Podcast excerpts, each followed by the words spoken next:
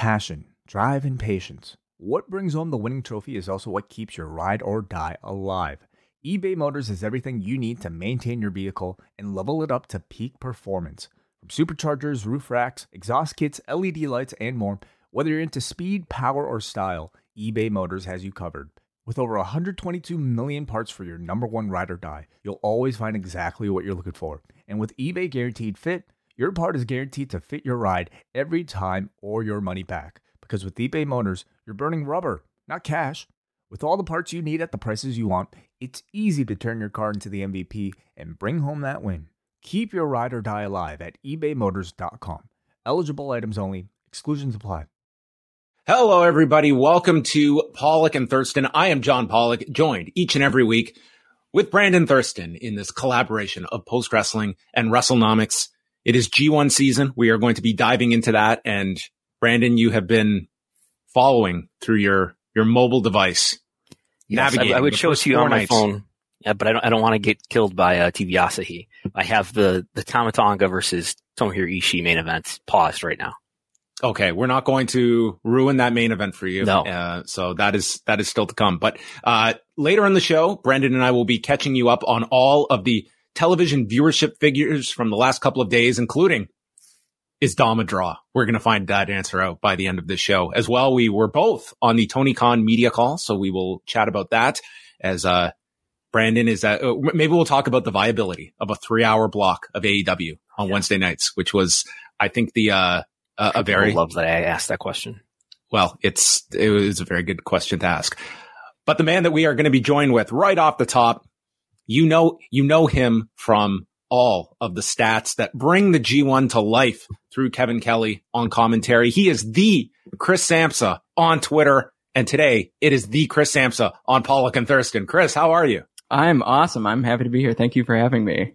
It, it is great to, uh, to, to have you on and, and for some out there putting a, a, face to the name. And you have become, I think, for, for the English uh, audience out there, uh, a vital component of the G1 climax experience because this is one of the tournaments in pro wrestling that it is very much like you can get into it just based on the numbers and stats and it just adds so much more. Like we don't have outside of the Royal Rumble, I can't think of any other wrestling events that generate pools among people and that is so much stat based. And the G1 has certainly become that for uh, math nerds. Yeah. Oh, absolutely. Um, and that's how I got into it too. It's just the G1 rolled around and I just wanted to understand what was happening um, as I was, you know, watching this product that was in a, a different language, I figured the, the most common language is, is math, right? Um, so I, I started plugging some numbers away and, and somehow ended up here talking to you guys, which is a thrill. Yeah. I, I don't know how many times I heard your name. It was quite a few from Kevin Kelly as I was cramming in, in the, uh, the last two days of the G1 today. Um, just how, how did this come to be where like you're giving stats to, to Kevin Kelly? Was it just you're doing it online? You're doing such a good job of doing it online that they, they, you know, adopted you or, or how did it come to be? Sort of. Yeah. I mean, I, I started to do it. Um, I started, like I said, I started to do it for myself, um, in the kind of late teens, 2017, 2018 as a, as a form of figuring out how to understand this whole world, right? And like really, I, I like to dig in on stuff like that too. And I have a background in data analysis. So I figured I would tie some passions together and, and start to make some, you know, Excel documents. But yeah, basically what happened was I, I started to do it. Honestly, what ha- I, I, I, went, I went to all in in 2018 and I was just like inspired by this like community of people that like really enjoyed this thing that I also really enjoyed. You know, I'm a Chicago guy. So I was like, man, these people came to my city. Like, how can I kind of give back to this world, to this community? And I started to just put it online, figuring like it'll just be a Twitter hobby, right? And then one day, you know, I, I was like, this is pr- kind of fully formed. So I tagged, you know, Kevin and Chris and Rocky in a Google sheet and, um, got a message from what I, who I now know as Kevin Kelly. I didn't know it was him at the time because it was, it was from his kind of personal email address. And I was like, he was like, Hey, can you share this with me so I can update it? I was like, nope. Hey, no problem. I'll keep it updated. And then I, you know, later that day, I like put the pieces together. I was like, Oh, that's, that's Kevin. Um, and then yeah, from there, it's just kind of been a groundswell and I, I've kind of just been able to dig in and, and I've got this kind of set of documents that I can work with and, Um, of course, I've gone back and, and grabbed a ton of history past there too, and and still doing more of that now. And and yeah, I think I I think I've made myself uh, into a little bit of a resource for them. So and you know built friendships along the way.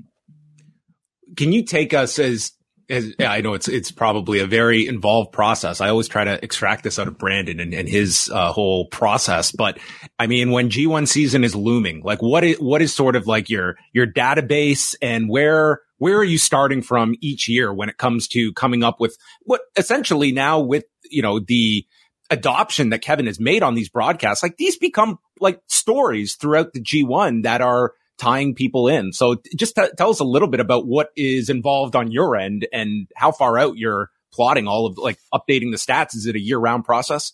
Yeah, I, I really just at this point keep everything up to date. Um, this year's G1 prep got a little sidetracked because someone asked me to pull some stuff uh, regarding AEW. Um, and y- y'all can figure out who that was.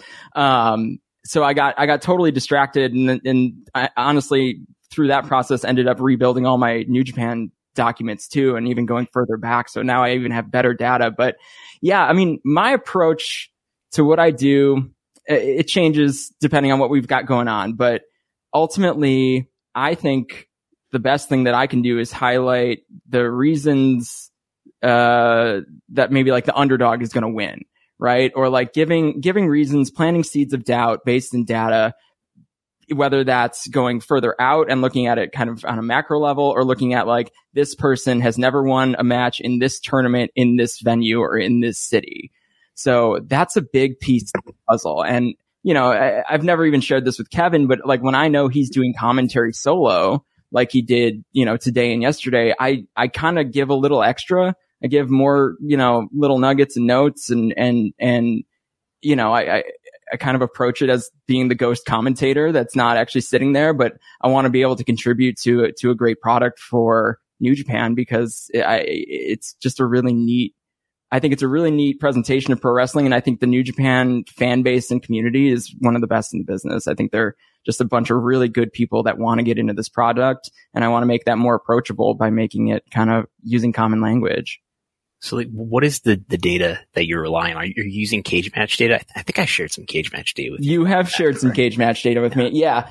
For New Japan, I, I take most of it from the official website, um, just because it's a little more in depth. I get fall data. So like who got the winning fall, the losing oh, fall, wow. whether, whether it was a pin or a submission. So I have all of That's that. That's not a cage match. You, you have not. to, it's just, just this team won, this team won. So, yes, oh, wow. correct. So, the the fall data becomes really important, especially through tag team matches, as well as it's just a it's an interesting way to look at what New Japan does because winning and losing falls are really important in that company.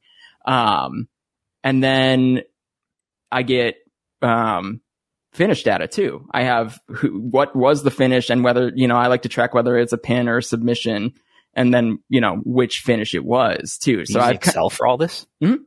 Just Excel. Yeah. Oh my god. Well, Excel, Python. You know, I mean, you know, you know oh, Python. Yeah.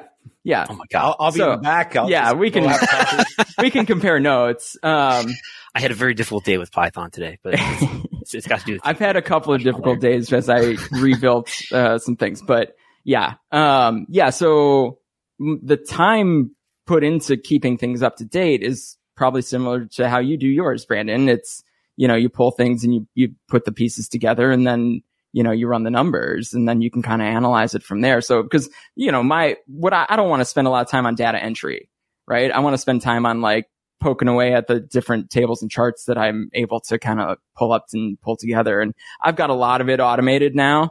Um, a lot of it just happens in the background, which is kind of neat. Um, so yeah, it's, it's been a process over the four years that I've been doing this to like build some efficiencies in and, and, you know, ultimately that gives me the time to find the fun stuff that I, you know, can either share with the community or share with Kevin.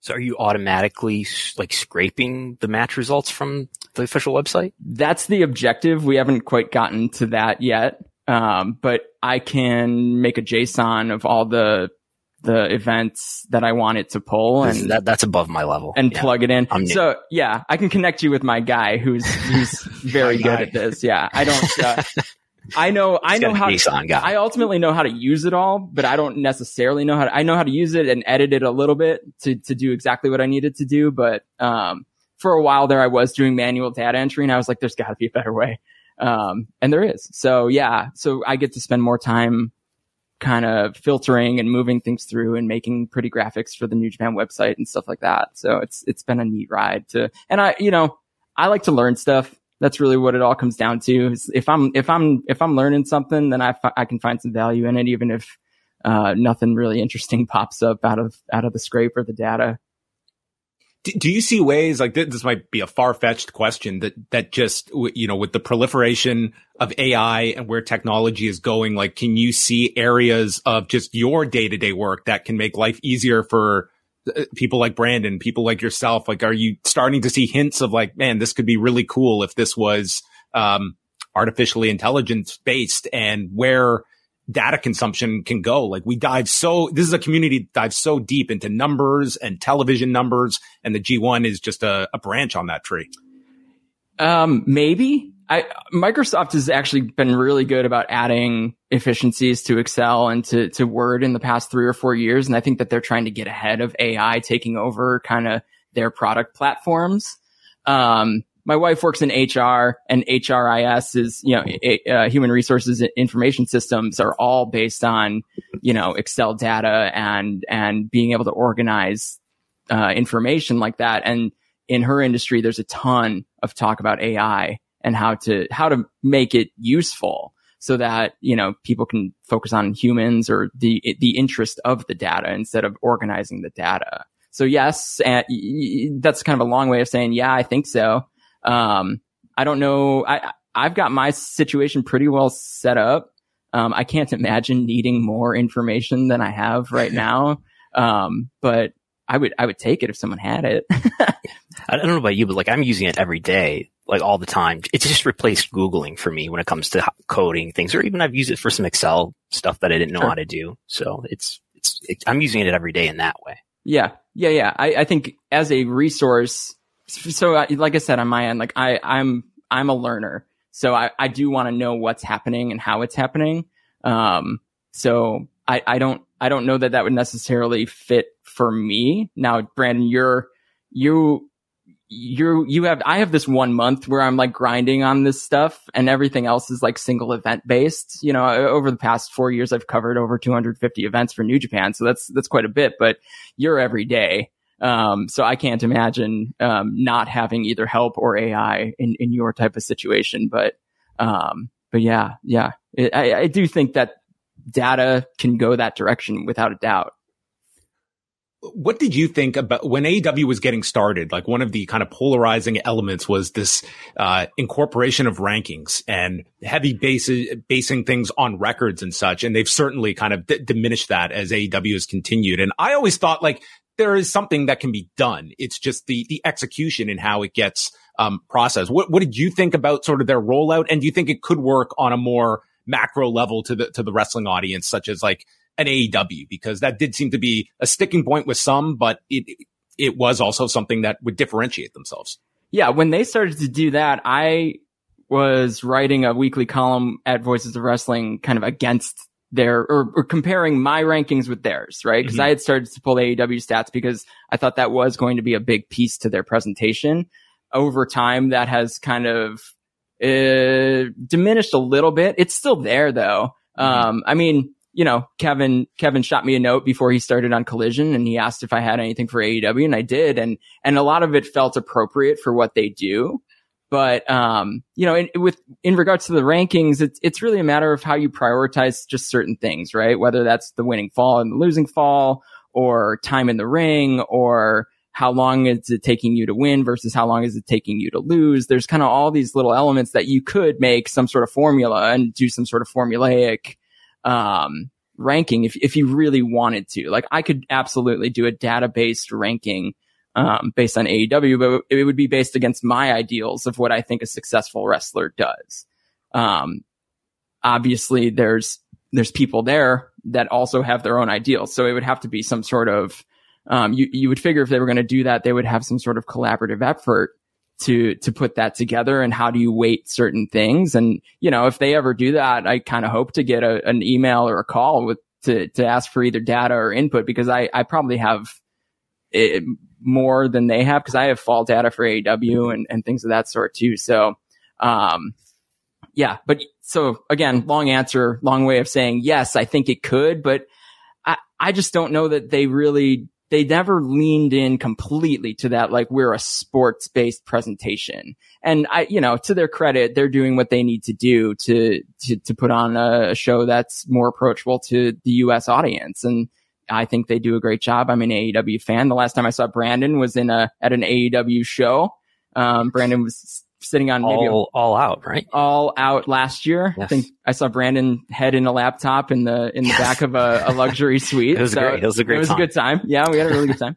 But yeah, so um, that was before I, the press conference, I guess. Yes, just before. it was. Yeah. So I, I, I wish they would do a little bit more with that. And, you know, um, and like I said, I hope if that ever comes up, I, they all know where to find me, I think.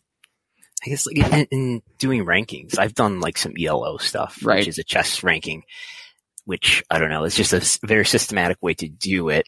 And I've only done it doing, dealing with singles matches so far. I have taken a crack recently on trying to include tag matches, but like it, you, it sounds like you, you use something that's different and you're, you're weighing different elements, you know, according to your ideal. But like, what, what do you think is important to, to weigh in that system? I think recency is probably the biggest thing um, because because how that how AEW seems to work is like people get fired up really quickly, and I think if um, if if you if you really weigh the last thirty days or the last four dynamites or the last ninety days, however you want to scale that out, I think if you if you weigh that heavily, I think you'll line up with exactly what the company is doing. Um, most of the time. Sometimes you know, I, and I, I live in the world of New Japan, right? Where a guy walks out at the end of a show and he's the next title challenger that has nothing to do with data and stats. Um, but sometimes I can find how they got there.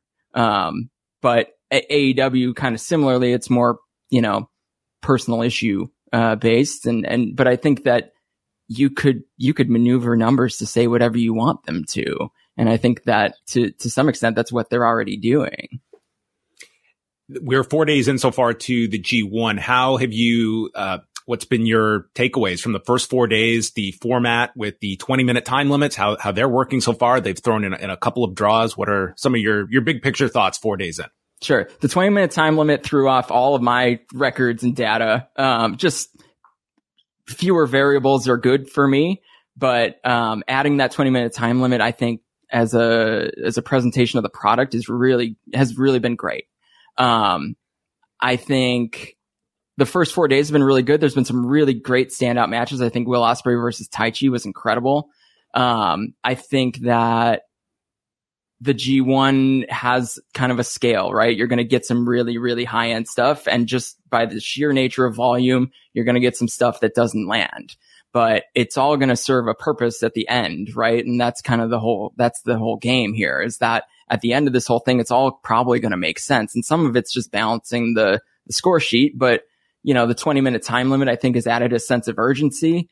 Uh, in 2020 and 2021, we were breaking pretty much every record for ring time that I've ever seen. And that I think was a point of contention for the fan base. And I think it's really good that New Japan reacted against it. And they're giving a chance to some of these young guys to build up some stories, right? So you've got Umino, Tsuji, and Narita, and they're, you know, they're all in the same block and we're looking at a bunch of draws with them. And I think that you, you wouldn't have been able to do that at 30 minutes. So, um, the pacing is, is good. And, and I think so far it's been a, it's been a fun tournament. I think we're, once we get to the Korakuen Hall shows next week and hit Tokyo and then Osaka and some of the, some of the more rowdy crowds, I think we're really going to have a great, you know, tail end of the block, uh, season here. Yeah, Yamagata seemed like a substitute for like a funeral home uh, that yes. they were in. I mean, my God, this was like. Did you say a Costco? I just that was it. It was a giant Costco venue. I mean, today's show uh, in in Sendai. I mean, the atmosphere. It was yep. it was night and day. It was just like my God, uh, the difference between the two days. Yeah, that Xebio Arena is great. A great crowd and a great arena. Mm-hmm. It's just a really good looking place, and that that matters so much. I mean, they couldn't get the the, I think the story was in, in Yamagata, they couldn't get the lighting rig like to work. So they had to use the house lights, which created, you know, a vibe that you you so aptly described.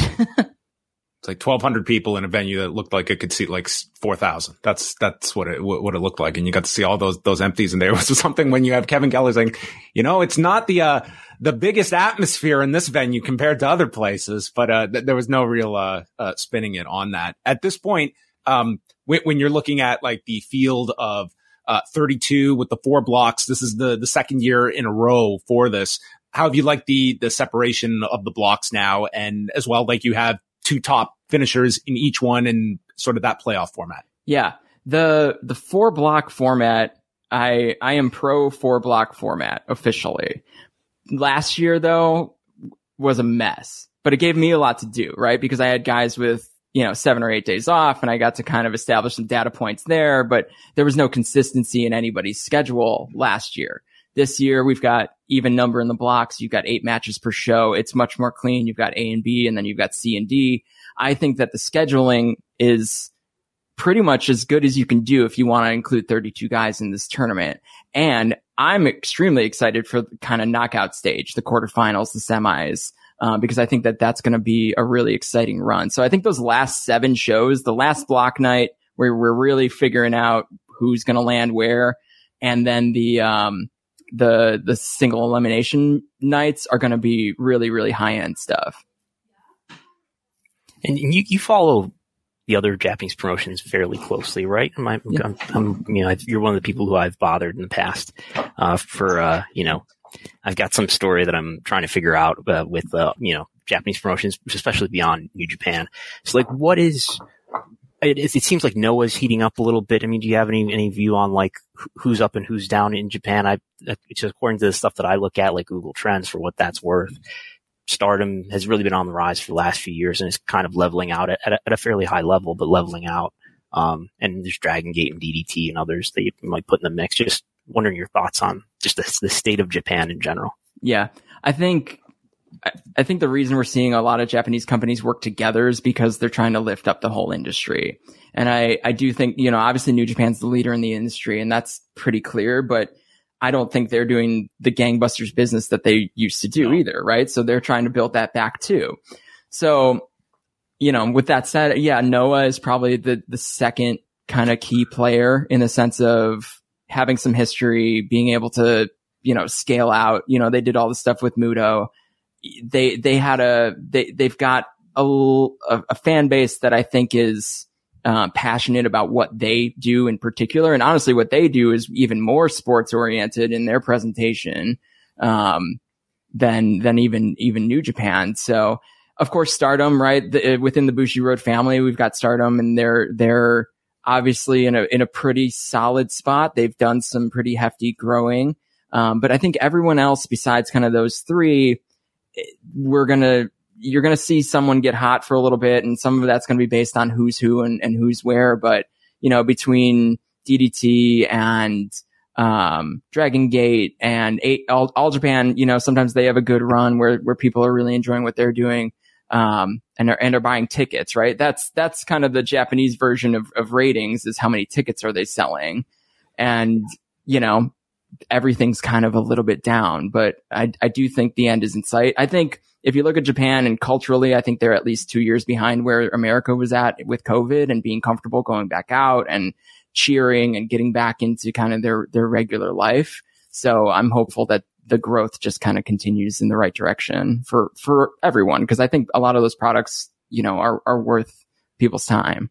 In, in New Japan, I think we would all agree by far number one. I think Stardom number two. Does, does that sound right to you? I, I, I wouldn't, I wouldn't be able to say definitively. Um, and I don't really want to get that, those tweets. so I'm, uh, I'm, I'm gonna, I'm gonna defer to the attendance numbers that I'm sure someone can scrape or pull from, uh, wherever they, they choose. Use threads to test out your opinions before you take them to Yes, Twitter. That's, a good point. Yeah. I've got a blue easy. sky now too. So who knows? Yeah, I've I jumped on threads. I, I do have to say that after like 10 days, it's a little boring on threads. Like it does it, it does kind of lack the uh my, my my need to go there on a It's daily getting basis. clubhouse vibes, I think. Yeah, Ooh. I know. We'll see how it does. Uh, let's let's end on this because one of the big themes of this year has been, man, getting a rocket on several of these guys that are all featured in the G1. Yota Tsuji being one of them, and as well, like your Tanahashis, your Naitos, your Ishiis, they're all getting another year older. What have you felt about the return of a number of these talents from the excursions and a lot of the dynamic booking this year, like seeing Yota Tsuji headline Dominion, like this has been this has not just been a conservative year for, for Gedo and the booking style. And I think the G1 will probably reflect that with several big upsets and elevation of various talents. Yeah. I, I've said since, you know, I was previewing Wrestle Kingdom. I did kind of my, my, my tour of podcasts around that time. And I was pointing at this year as a, as a real year of transition for New Japan. And that, that has come true. So I feel a little Nostradamus, but like, I think I mean, we all see it, right? We all see some of these guys that we're, we're used to seeing at the top of the card at New Japan and we're seeing them slow down. And that's what happens with athletes. And, and over time, that's what happens. And I think development of wrestlers got stalled via the pandemic with New Japan, which gave them this gift of one year where everyone's ready to come back and be a part of kind of some bigger stories. So you know, as we transition away from talking about things like attendance, I, I can't, I can't say I would expect some of these cards or main events necessarily to be selling at a really high level, but I do expect us to be pointing to this G1 specifically with Tsuji and Narita and um, Umino and pointing back to this G1 in five or 10 years as one that established a lot of these long-term stories. So I think we've planted a lot of brand new seeds and they're going to grow and we're going to have some really good stuff to work with over the next couple of years. And there's going to be some growing pains in that, in, in, in that situation. So, um, but I, am glad it's come true. I, I mean, the rocket strap to Tsuji surprised everyone. Um, but I don't think they were wrong to do it either because he is, he's got a lot of the, the different skills and tools and talents that he needs to be a top guy, especially for that company. Well, on that note, Chris, uh, I know we'll be uh, we'll be hearing your name drops uh, throughout the G1 and beyond, and even on Collision uh, some of these Saturdays as, as well. So uh, it was great to have you on, and enjoy the rest of the G1. I'm sure we will be chatting with you uh, again in the future. Do you do you have a bold prediction on on who is who's winning this year's G1? I I have intentionally not predicted anything for this year's okay. G1, um, mostly because I have been a part of certain prediction things before, and I I had a tendency to win them. And given my role now, I try to give back to the community and I don't want to take that joy away from them. So I've been not the humble brag if I ever heard one. It, it is. Yeah. Well, I heard, I heard you guys talking about it on the, the other, the show the other day and I was like, I have to have an answer for that. um, so I, I did want to th- throw that in there that I used to run some contests, but I, you know, I had the challenge of always being right. No, this year's so weird. Um, it's so weird and it's hard to, it's hard to guess. Um, you could do, you could obviously do a chalk final eight and go through it and figure out where you land, but nothing about this year with New Japan has been chalk. Even, even the best of super juniors final with Titan getting in there and things like that. So, um, tough to, tough to, tough to bet, but I'm, I think I'm just going to try to enjoy it as a, as a fan in that way. Yeah. Any of the pools I've done, Gedo always outsmarts me. I'm, I'm, he'll get you in the end.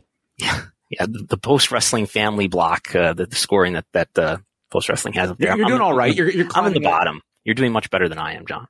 I think you're out of the basement now. I think Wai yes. has taken that distinction from you. But uh, do follow the man at the Chris Samsa on Twitter, and uh, we will definitely uh, chat with you again, Chris. And uh, thanks a lot for uh, jumping on with us and chatting. You're someone I, I definitely want to talk with for uh, for a while. Thank you, guys. Big fan of Post. I appreciate you having me. Yeah, All right, great. Everyone. Thank you. That is Chris Samsa.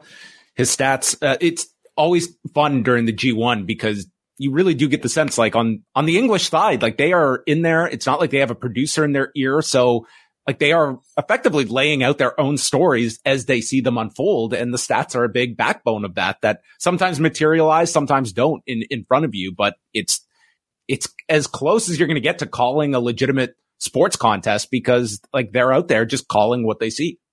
Yeah. I, I, and trying to thread these shows together and the different performances. Yeah, I kind of wish I, I, spoke different languages as far as like you, know, you can change the language on on I guess WWE and, and, others and and like listen to people who are not really being produced as and controlled as much and, and given as much background information just to see where they go with it. So it's interesting. I think that's kind of what the vibes I'm getting when I listen to the English commentary for New Japan. Any any big takeaways from you uh, watching the G1? You've been cramming through it. You're almost up to date. Yeah, well, watching would be a strong word. It was it was on. I should, I should be fair here. It was it was on while I was doing things today throughout throughout the day. Um, ho- hopefully it's gonna it's gonna be a New Japan uh, G1 climax that lives up to the you know to the history of, of, of New Japan. That that third show was pretty dire. Um, what I saw of the of the fourth show was was quite a bit better. You've watched. It was a pickup from day four three already, was the low point so far for me. Yeah. The uh, the first half of that show was pretty skippable, uh, Yeah. but but a, a, a better outing on on Tuesday for those that are keeping track. And if you want to, you can go to postwrestling.com slash G1. That is where all of our our shows are up, and you can follow along with the contest and see how the E block is doing. The post wrestling crew, including Brandon Thurston, in there. And uh, we're gonna see, like the G1, you get the, you get off to a slow start, but then the momentum builds throughout the tournament. So Brandon Thurston might be looking down at all of us by the end of this pool. I highly doubt it, but we'll see. Well, the media pool got together on Tuesday for the Tony Khan media call to promote both Blood and Guts and the ROH Death Before Dishonor pay per view. Uh, both Brandon and I were present on this call. Overall, I thought this was one of Tony Khan's better um, calls that he did. I found, and you tell me if you thought differently. I thought his answers were way more succinct than usual. You didn't get like the the lengthy kind of just heavy, heavy promotion stuff. Like he was to me pretty succinct, and there were fair amount of news items that uh, came up, and you could see he was seemed to be going out of his way to give more meaningful answers than you might get in a, a typical uh, media availability. Like your your answer, like at one point, I thought I lost the feed, and it was him like literally contemplating his answer with you about the uh the, the three hour block there. Yeah, if, you want to start there, I, I I asked him if he was open to the idea of a three-hour dynamite. I'm Yes. sure people love hearing that. Um, but it, I, um, Your idea though would be not just it would be would it be better served of producing the same amount of hours, but instead of this one hour island that is Rampage on Friday nights, having a eight to eleven block on Wednesday nights, making that that third hour on Wednesday. yeah, and I need to give credit to the, the Pesic or Bust on Twitter is, is the one who put this in my head that, you know, exactly. If, if you took, if you got rid of Rampage, I guess, and which it's, it's not going to happen during this term, but maybe in the next TV deal term in 2024, um, that, you know, Rampage is doing like a 0.10 in the demo, something like that. That's what it Um, did this past Friday. Right. And so which there's you, no way that's happening on a Wednesday at uh, 10 p.m. Exactly. And and if you just replaced Rampage with with whatever TNT's, you know, fare is at at ten o'clock on a Friday, which is probably, you know, part of a movie or something like that, you could probably do pretty similarly to what Rampage is delivering. Um, maybe better. And exactly, if you had a, a three hour dynamite, yes, it would be a lot less viewed than the earlier first two hours, but it would be probably still holding up in a, in a 0.20 range or something like that. And you know, if I'm the network, I probably want that. Now I know there's a stigma of the three hour raw and it's so long. Uh, I think what John Pollock has called the, the deathbed hours of raw. The, the hours of watching the show that you're, you're going to contemplate on your deathbed. Uh, but it, it's definitely the better way to, to deliver ratings for them. I, I, his response was non-committal. I mean, as, as you'd expect, but I got the sense that he had never really thought about it. I, now, like, in, in this Uh, context, that's that, he really did seem that way. Like he was like he didn't. It, it really sounded to me he did not want to give you just some like throwaway answer. Like he was working it out in his head as he was answering.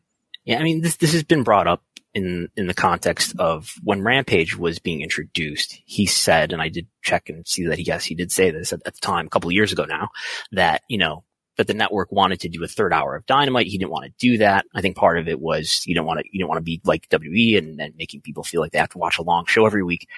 Uh, and then he wanted to do a separate show on a separate night.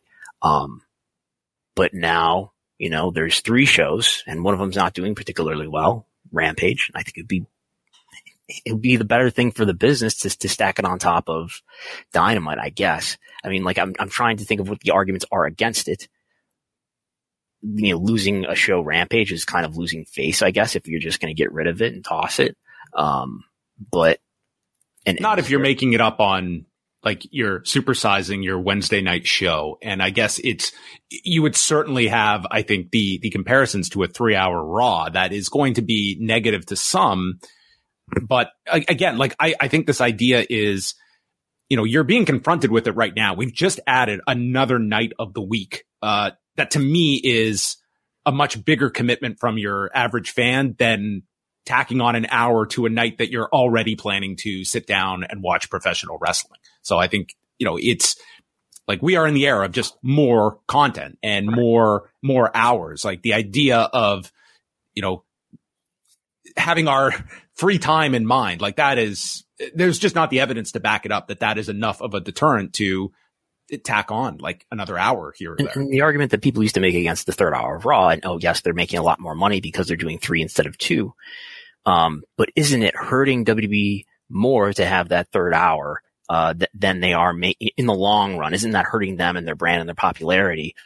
You know, offsetting and then some the extra money that they're making. I mean, that's it's an argument one could make. It's, it's impossible to prove, of course, but I don't see it as being that bad of a thing that offsets the extra money that comes with it. That I think you could look in waves. Like certainly when they moved to the three hours, which by the way, this Sunday is the, it marks 11 years since we have had the start of three hour Raws. That's right. 11 years.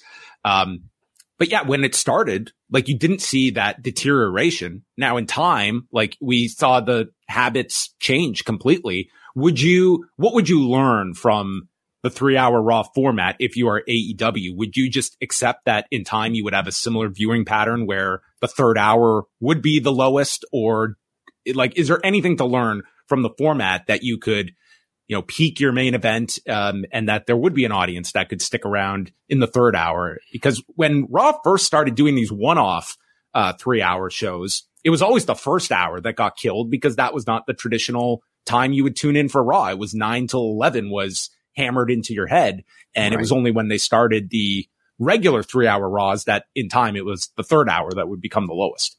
Yeah, I don't know. I mean, the, the first hour of Dynamite right now is, is advantaged by the, the viewership the that they inherit from, from the lead in from Big Bang Theory. Um, that, that makes me tend to think that it would be there, you know, it's just on a natural decline as it is. I don't know if that's still in play at, at 10 o'clock versus, you know, we're talking about what was on the air at 730. Um, but no, I, I don't know. I, when we have all the data in the spreadsheet and, and you look back at those earlier years of raw and there, there isn't the, the giving up at 10 o'clock at the beginning for years. It, it's doing fine, I think. And, and in, in more recent years, I think like around the time they got rid of the overrun for raw, um, it seemed like they sort of gave up on putting the main event of the show, the most important thing on the show on at, at 1050. Um, so it's just how, how you structure it maybe.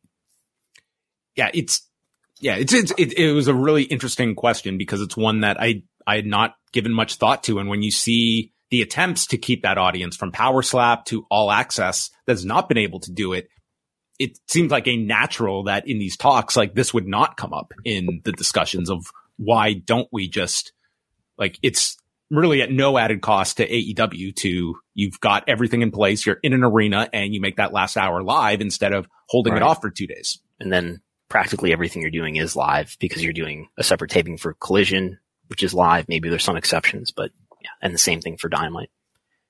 Uh, some other notes. Uh, tonight is Blood and Guts, and WrestleTix has it now at over 8,400 people. So yeah. this has been a big success for them when you look at where they started when tickets went on sale, and then the announcement of Blood and Guts, the announcement of the participants, and then the surprise editions last week. This has steadily grown and more than justified their decision to move up from the Agganis Arena to the TD Garden, which is the the major arena in Boston. Right. I don't think they're taking on a ton more expense. I'm sure it is more expensive to run TD Garden than Agganis Arena, but in the context of probably about in the neighborhood of a half a million dollars production cost, probably not that much of an incremental cost to go from the smaller venue to the bigger venue. Um, will be interesting to see what it does for TV rating. As, as you're uh, go, going through this, I'm reminded that I had a dream last night about about like TV ratings. It's just there's there's not not enough going on in my life, I guess. Um, but we'll, we'll see. Uh, last last week was two nine, I think. I think we didn't we break it right here. uh, That's right. We we got the uh the the dynamite drop uh last yes. week, and yes, it was a 0.29, 825,000 viewers last week. So I would think that you'd be aiming for certainly to hit a .30 you would hope for for this show and blood and guts probably similar to the tag match we saw in collision probably taking up close to an hour of television time tonight yeah it did last year and it, and these long matches do a good job of holding on to the to the audience it's not like you know a, a wrestling audience in 2023 gets bored and they they tune out they they stick with it and, and the finishes usually you know a, end up increasing the audience um do you want to talk about NXT ratings? Because I've got the quarter hours in front of me. I can describe them to you. Yes, um, let's go and here. Uh, this is one. This was the Dominic show where he was uh, challenging for and won the NXT North American Championship from Wesley. And uh, I haven't even seen the U.S. numbers, so you can uh, release them for us uh, if people have uh, not already seen them. It, it's on the Wrestlenomics Twitter now, but it's at 0.21 in the demo. 746,000 viewers is total, total viewership, um, which is up from the last few weeks, I'm pretty sure. Um, that's in the neighborhood. It's, it's higher actually than Collision did. Not to make a comparison, but there's a comparison. Uh, the, the main event, the last segment, there's no overrun again for this, for the second week in a row. It looks like maybe they're done with the overrun, but who knows? Um, the last 15 minutes was the peak of the show in total viewership. Was it the peak of the show in the demo too? It was. Um, 844,000 viewers is what the last 15 minutes did, which, which was Big Draw Dom. Big Draw Dom, yeah. Uh, versus Wesley for the North American title. Judgment Day was there too. So, uh, but it, it grew the audience 21%, which is huge. Uh, it grew the demo 13%. So this is, you know, it's tells me it's, it's a great short term idea to have Dominic, um, inserted into NXT. Like it meant something, um, far more than he's going to mean on his own challenging for a title on Raw or SmackDown. Um, Canada, it was, uh, similar. Like they did, uh, 94,600 viewers. And to put that into context, that's the largest NXT number I have for NXT in Canada. Um, so this, uh, to me, again, it's, it's a, certainly a smaller number than the US, but regardless, um, it was, it was a spike you rarely see for NXT. Like this is, you know, last week's show, for instance, did, uh, 78,000 viewers. So it was, uh, it was up this week in Canada as well. So I'm very curious to see what happens. I mean, with, with the TV deal in terms of NXT, I, I, cause I think we, we know that NXT expires in the fall, maybe the end of September or something like that. And they're really, you know, souping up NXT and putting main roster people on the show and it, it is performing. It's performing better than, than it was before they started doing that. Um, so I'm curious to see if Raw and SmackDown get renewed before NXT expires so that NXT can be included in this deal. Um, I think that's a good, you know, a date to watch is towards the end of September if W comes out with a new deal before then. Yeah, you would think that it would be, you know, to their advantage to wrap all this together, but it, you know, it has certainly this move of getting more main roster involvement. It's certainly paid off, uh, for the short term. Now, as I think you used the term, is this just, uh, cramming for the exam the night before. And if they're going to see this, you know, do they get their deal? And then this slowly just gets, we, we keep our talent separate, uh, a- afterward and we just go back to strict NXT. Or if this is something where they can find, you know, it's a haven for your Baron Corbins and your Dana Brooks that can be sent off there for six months and then brought back to one of the Raw or SmackDown brands a- as well. But it's at least short term, it's paying off for them. Just appearances have been able to generate an interest, uh, much less someone going for a title in this case with Dominic. Right. And, and it's, I mean, in, in, in fairness to NXT, their, their ratings and their, the age of their viewers too was improving before they started to do this. I'm pretty sure. Uh, so NXT was at a low point during the 2.0 era. And since what, whatever they've gotten out of that, ratings have improved and the, and the audience has gotten a little bit younger, still in the fifties for a median viewer, but, uh, but better. Um, and we do have the, the Abdullah the Butcher Dark Side of the Ring episode did 178,000 viewers, which is up from last week's uh, episode on Adrian Adonis, which was 152. So, uh, I, it's, it's that on the level of previous episodes. It's, it's not, uh, it's not that trend that's continuing to grow. Uh, some the peak was the peak was Junkyard Dog at 229,000 viewers. Then they took the week off for the 4th of July yep. and came back with Adonis. And Next week is Bam Bam Bigelow. So once again, really? they have bumped Bash at the Beach for the second time. I don't want to put things together, but as soon as we stated that David Bixenspan would be coming on the show to chat about Bash at the Beach 2000, this show mysteriously gets bumped week after week. and now it's uh, been pushed off for for two more weeks. Bix, Bix must have gotten into an argument on Twitter with the uh, the Vice TV scheduler or something. It was funny because I log on in Canada. You have to log on to this service called Crave to stream Yeah. Dark Side of the Ring. So I logged in on Tuesday night, and there was Bash at the Beach 2000. I was like, did they upload the wrong episode? And I clicked on it, and it was a dead link. And within an hour, they had replaced it with the Abdullah the Butcher episode. But I thought, man, maybe there's a glitch in the system, and this Bash at the Beach episode is going up. Wow. But not the case. Did you see the Abdullah episode? I have not. I've heard people talk about it, but I have not seen it. it was um it was something um i wanted to also uh, just ask you about some of the other topics that came up in the media call we are getting closer and closer to this all-in event that we still do not have the broadcast information for but tony khan has stated that people will get to watch this it will be live and it will, be in prime time in the UK and thus an afternoon slot in North America. Uh, Andrew Zarian has indicated that this is likely to be a, a pay-per-view, much like the following week's all out event. Does that change any of your, Uh, just your thought on all in and the best distribution model for AEW? Like, are you looking at this as strictly, this is a big event and make your money on pay-per-view?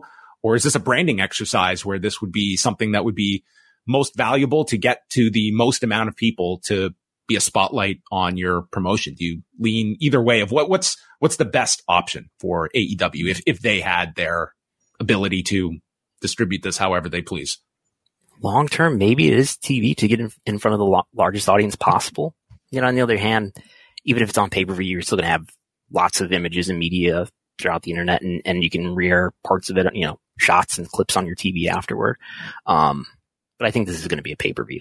Um, things he said definitely leaned that way and got the Andrew Zarian report saying it, it will be. Um, he said he will confirm in due time. Uh, In due that- time. and that everyone will be able to watch it live. Uh, and this was, think this was being discussed in, in context with a possible expanded pay-per-view schedule, um, which he certainly sounded like It, it sounded very much as though that's just an inevitability that there will Yeah. be an expansion. It's just a matter of how many. Are we talking monthly or are we going to eight? I, I would say if you include Ring of Honor, I think we're going to have no less than 12 pay-per-views a year and maybe more. it sounds like WBD doesn't really want the Ring of Honor brand. So I think it's going to have to be, if it's going to be part of a, of a WBD deal, um, Yeah, I'm just stating for, for like the consumer out there. Like I think you can earmark three ROH pay-per-views per year on top of at least, four probably, right? They do four. um, Ring of Honor. they do uh, the WrestleMania weekend card, Death Before Dishonor, Final Battle. Is there a fourth one in there? You may know better than I do. Okay. Um, but they, but they, then there, were, there was a question on this call too about whether Blood and Guts could be a, a pay-per-view brand. Maybe it could be. Um, you if you're In. expanding your calendar, yeah, it's you know suddenly a show like that. Is it? Are you saving? Are you are you able to build up to these big television events if you're going back to pay per view every four to six weeks? Right we'll see what happens. So there you go, folks. Just you're gonna have no free time, and your wallet will be empty to be a wrestling fan. That's that's what you're you're facing at, at, at this point, unless they uh, lock into some streaming deal and you can have all this for ten bucks a month. We will we will see. Right. Um, it could end up being just like the WWE Peacock deal if, if all of these pay-per-views end up being part of a monthly subscription with Max. anything um collision was pretty consistent this week and do you look at the hamilton show any differently now that it was you know at this point after five weeks it was it was the low point does that seem like an aberration at least for the summer months before we It had get to be into the, the holiday, I guess. And maybe there Raw, was- Raw not doing that, that badly the day before the holiday. Maybe it's just an indication of Raw being pretty strong right now. and we've had punk wrestle on all but the hamilton show All but that episode, yes. yeah Which he appeared on and did commentary for, but, Yes. but no match. maybe liger drew that number on saturday Yes.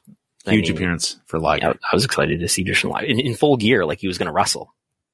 Yeah, I mean, I'm sure he was excited for that appearance and then, uh, got there and that was like, uh, is this it? Is there anything else you want me to do? And- I, and- I hope they, they did something with him. I hope they Starks something. just grabbed the, the, the trophy from him and walked away. that was it.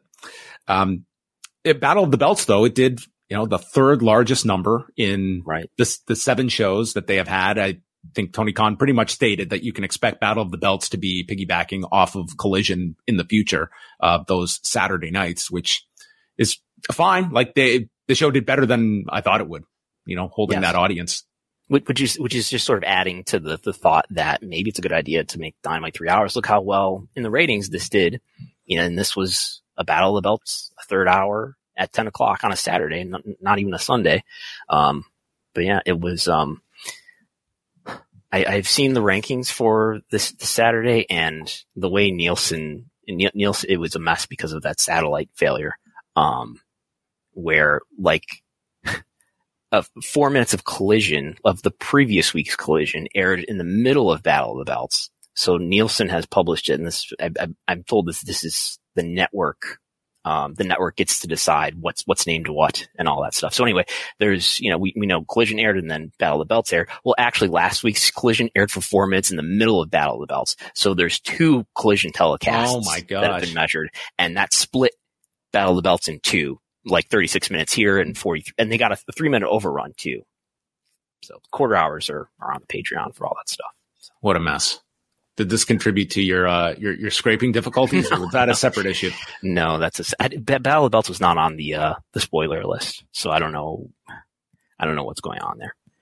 Uh, last show we should talk about is, is, SmackDown because this was a show without Roman Reigns, and yet. But if people, real, real quick, if people want a, a collision rank number four on cable, so according to the Fightful report, right, they want to see it in the top five. It did number four on cable this past Saturday. Yeah, I would I would think like a point two is your shooting target. And if you're hitting a point two, I think they're, they'd be very happy with, with that number. And I'm curious to see like how much they, like this Saturday, they're at the Prudential Center. Like that's a really big arena. They've announced a trios title match thus far. And we'll see if tonight they, they put a big push on collision because that is, you know, uh, that's where the first, uh, blood and guts was supposed to be before the pandemic. So that's it's right. pretty, pretty sizable arena. Maybe, maybe Brandon from New Jersey will be making his way to the Prudential Center on Saturday night. I don't know if he'll be front row though. Um, yeah, SmackDown, I think the takeaway was the fact that that the bloodline segment was again the big difference maker on the show. And it's the fact that a Roman Reignsless segment was still, um, by leaps and bounds, the, the highest segment on the show, hitting about 2.5 million viewers 949,000 in the demo, if my memory serves. Yeah, um, you, you, got it. I'm looking at it right now. It's, it, yeah, exactly. Like, even despite no, no Roman Reigns, not even in this segment, but not on the show at all. Um, I mean, the show overall did a kind of normal number, but, but the bloodline segment still the peak, even without Reigns is, is a big takeaway to me to tell you how hot the storyline in general is and maybe how hot the Usos by themselves are getting, just, you know, by virtue of being elevated through, through the storyline. Maybe it's not just all about Roman Reigns, but about the Usos too. And this Friday, they're on FS1 and they have, they have plugged the hell out of this thing, like on SmackDown, on Raw, on NXT. I don't think there's any way you could not be aware that FS1 is carrying SmackDown this week. The last two times that SmackDown has been on was last October and December. They did 835,000 viewers on October 8th with a 0.23 and then 902,000 viewers in December, a 0.25. I would think for just the momentum this show has, Roman Reigns is on the episode for a big segment with Jay Uso.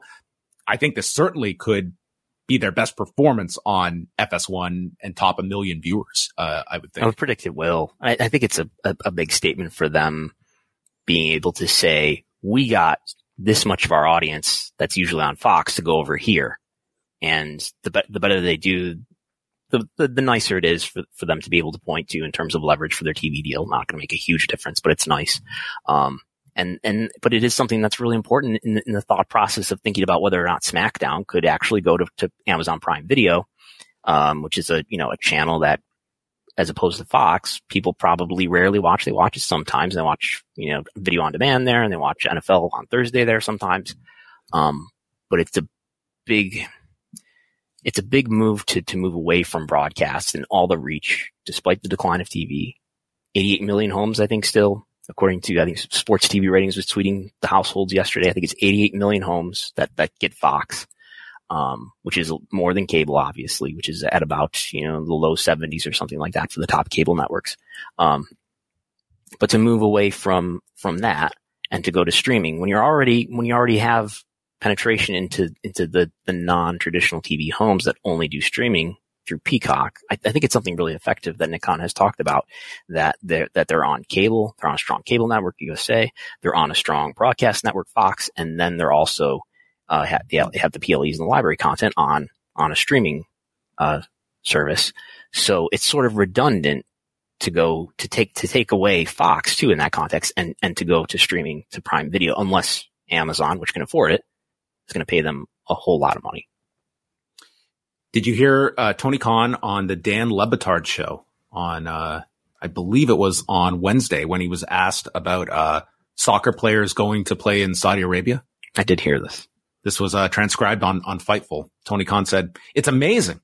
I think if you have enough money, you can get away with anything, including murder and try to sign up all the top players in the world certainly they have approached a lot of great players. I'm very interested to see where this goes. For us, we're definitely committed to keeping our top stars. We have a great team. We had a great season, one of the best seasons in the history of Fulham. And I'm really excited about this upcoming season. Yeah. he, he knows, uh, who's a major business partner of, uh, the General Entertainment Authority. Yeah. It's, um, it's, it's amazing to hear like the numbers that are being thrown out for this uh, Francis Ngannou fight in October. It's this guy is going to make more for this fight with Tyson Fury in Saudi Arabia uh, than all of his UFC fights combined uh, prior to this. So this is going to be uh, life changing money uh, for him as well, and certainly not a like it. It just seems like in combat sports, it is like we, we are far past the debate of big fights going to Saudi Arabia. It's just like baked into it. Whereas I feel like in, in pro wrestling, I think there is still, um, an element of the, the ethics of, of, of that decision. But I think it's, that's definitely a, a minority viewpoint at, at, this point. And it's just interesting to hear someone like a Tony Khan who, I mean, you would, you would think like, could this be a business opportunity that presents itself to AEW in the coming years? And would they, w- would they turn down such a, giant uh, offer if it came their way from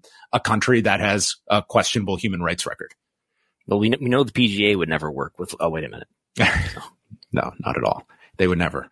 Um, one other thing to note is that uh, the premier streaming network that we have discussed in the past, uh, they put out a press release on Wednesday that they will be the exclusive home of Starcast over All Out Weekend in Chicago, September 1st to 3rd. So this is uh, interesting because Starcast in the past, they've offered up all their Q and A's and stage shows. They've broadcast exclusively on FITE and uh, Premier now has the exclusive rights for this. So we are we are well into the the wrestling streaming wars as uh, as Premier making a big big yeah. footprint here. When it comes to just as a like these Starcast events, you know, they piggybacked off so many of the early AEW pay per views. Do you think that makes a a big difference at all when it comes to people that are considering traveling for these shows? Like how much did you associate Starcast with the sort of pay-per-view weekends that AEW was doing more so in their first year? Or is it I'm something that it's I don't pay that much attention to it, I, I, but I'm I'm sure I'm you know not the typical person as far as that goes. Um, have they done every all out weekend and slash all in weekend so far? I think they've done outside of the pandemic. Outside the pandemic, yeah, yeah. Um, yeah. Did they do one last year when you were there? Uh, last year, Starcast was part of um, SummerSlam weekend. Oh, Remember? that sounds that had right. Ric, that had right. Ric Flair's last match attached to it. That was SummerSlam weekend. They went to Nashville instead. Of course, yeah. But so, so who's in? Do you know who's involved with Premiere? Is that that's um, Josh Chernoff and um, others involved? Yes. Okay. So, it, I mean, I wouldn't have thought to that there is like a huge opportunity to compete with FITE, but they're going after it. Yeah. I mean, it's like FITE is sort of like the industry standard, I would say for, for most. It's like the go-to, I would say for a lot of streamers, but they obviously feel that there is a opening in, in, in the market for this. And, you know, getting Starcast, it's something for like a weekend uh, event. You almost wonder if it's something, if AEW saw a whole lot of value in this, like taking something like a Starcast and taking it in house. Um, they have all the performers, they're in town and you make it like an event weekend that you can sell people on as opposed to just come, come to town for the one night pay per view. Instead, we've got, you know, our collision taping. We've got events all weekend. or maybe it's just easier to have a third party handle this and it's going to draw people in and there's no added cost for us. Yeah, I think uh, what was it? Go Go Fight Live, right? I think uh, that's the lesson: is that you need a third party to handle this for you uh, that has a good reputation and good technology. Um, speaking of streaming, this is uh, I feel like we're doing an, on a W uh, post uh, investors call uh, show here. Netflix has just reported their uh, their second quarter earnings, and all their su- subs in all their regions are slightly up. Um, so th- they are the one streaming service that is quite profitable. Maybe Max supposedly is, but uh, yeah, Peacock. Uh, do you see that Peacock is raising their price point by one dollar starting next month? Ooh. So I've got to think that means that. I mean, well, Comcast will report soon, I think, and they'll probably disclose if tradition holds uh, what their Peacock subscriber count is, and I got to think it's uh, plateauing here. So maybe um, in a year still, we're still in a year over year difference, probably in, at a positive state as far as those numbers that WD discloses, percentages, I should say, that they, they disclose about how their their viewership is up.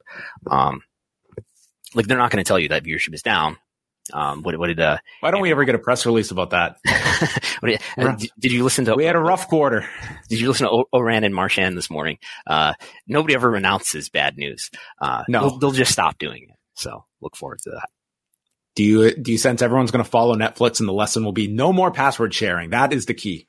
Eventually, yes. I think so. They have to. Um, I don't know what the. It was the opposite. It was not this revolt against Netflix that some might have thought it was going to be like, man, making it so hard for the user to just share passwords. And instead people, enough people realize this is a service I want and need and I'll sign up for it. It's worked out very well for them. I mean, streaming was overinvested in and we had this golden era of content. And I mean, and now it's coinciding here with the, the writer striking and, and the actors striking, but, um, streaming there's no sign that it's going to be anywhere near as profitable as, as the business that's in decline, which is TV, uh, traditional TV. So guess who's going to inherit that cost? You. guess what, folks? You're getting endless hours of pro wrestling. Your pay per views are going up. It's going to be more pay per views you need to buy. Your subscription fees are going up. You wanted to trade in cable. This is yeah. what you get. The bill you, comes you, due somewhere you wanted the flexibility of of not signing up for cable and not having the cable guy come over and and, and you know crawl around behind your TV. Well, it was good for a few years. Last question here. What what do you see uh, for ESPN over this next year? What do you think? What do you think Bob Iger is going to do to ESPN? Yeah, he says he knows when it's going to go direct to consumer. It's not going to tell so you. ominous, like just like dangling it over people's head. He's looking for a strategic partnership, maybe, and um, maybe Comcast, Comcast thrown is, out there. is the talk this morning. I guess I just don't know what that involves and what's I'm, I'm, not you know knowledgeable enough in this area to say like what how does that benefit Disney or ESPN uh, for for two legacy media businesses to get together and, and partner when it comes to to ESPN. I don't know.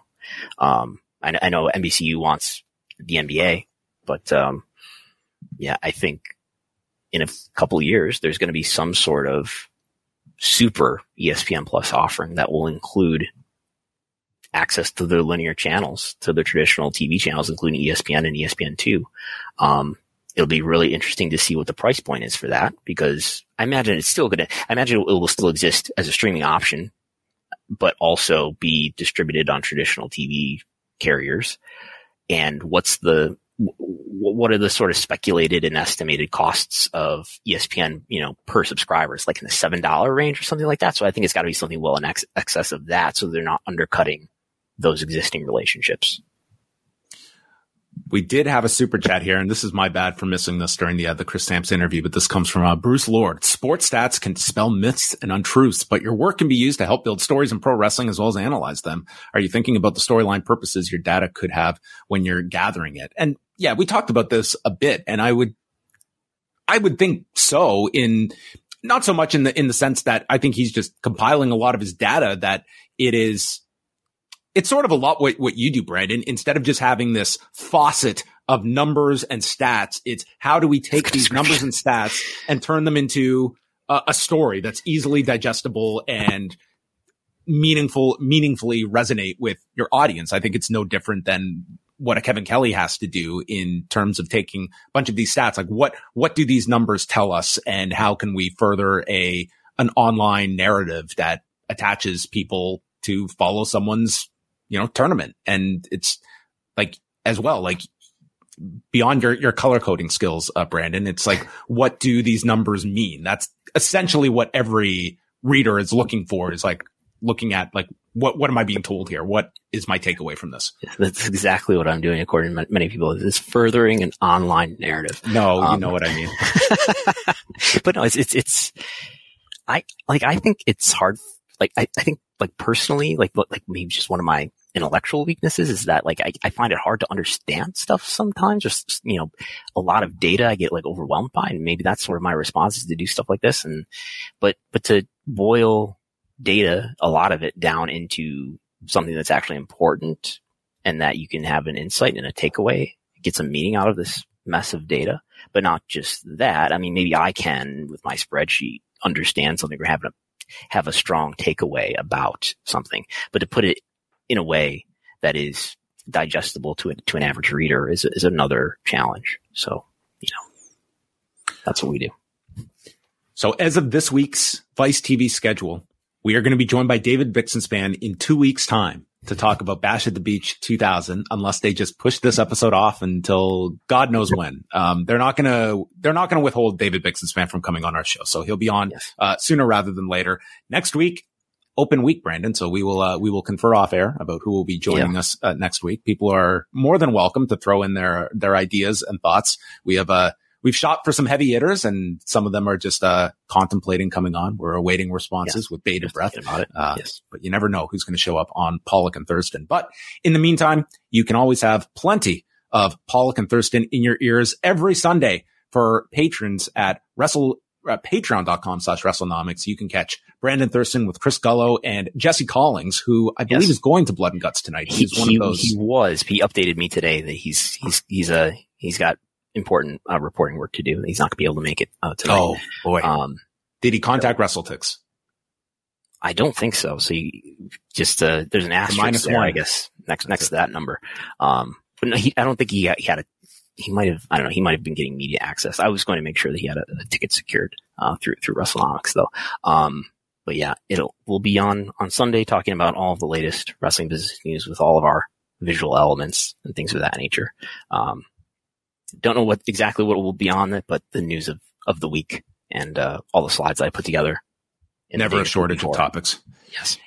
And Wai and I are back tonight, 10 Eastern, youtube.com slash post wrestling will be live minutes after Dynamite talking about blood and guts, all the latest news. And tonight on the cafe, we will also be talking about Abdullah the Butcher legacy of blood. And there was a lot of blood on this episode and discussions of blood.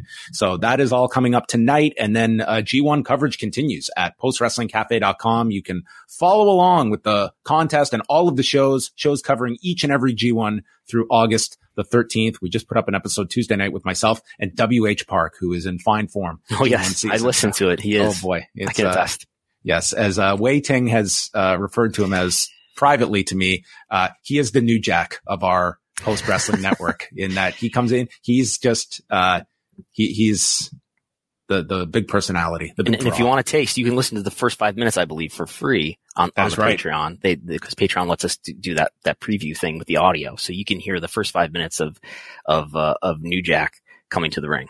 Yes, they don't make it easy, easy Patreon for us Canadians, especially with uh, filing taxes. But for those first five minutes. They're great. So check that out. Uh, patreon.com slash post wrestling. We're back next week. Uh, look out for that. And of course, Wrestlenomics each and every Sunday. That's it. Thank you to Chris Samsa for joining us. All of you as well, uh, for tuning in live and have a great week.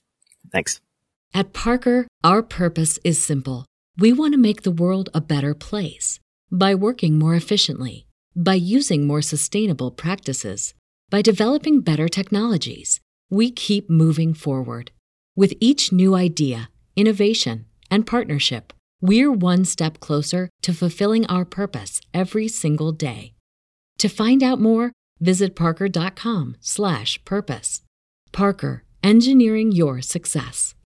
Say goodbye to your credit card rewards. Greedy corporate mega stores, led by Walmart and Target, are pushing for a law in Congress to take away your hard earned cash back and travel points to line their pockets. The Durbin Marshall credit card bill would enact harmful credit card routing mandates that would end credit card rewards as we know it. If you love your credit card rewards, tell your lawmakers hands off my rewards. Tell them to oppose the Durbin Marshall credit card bill.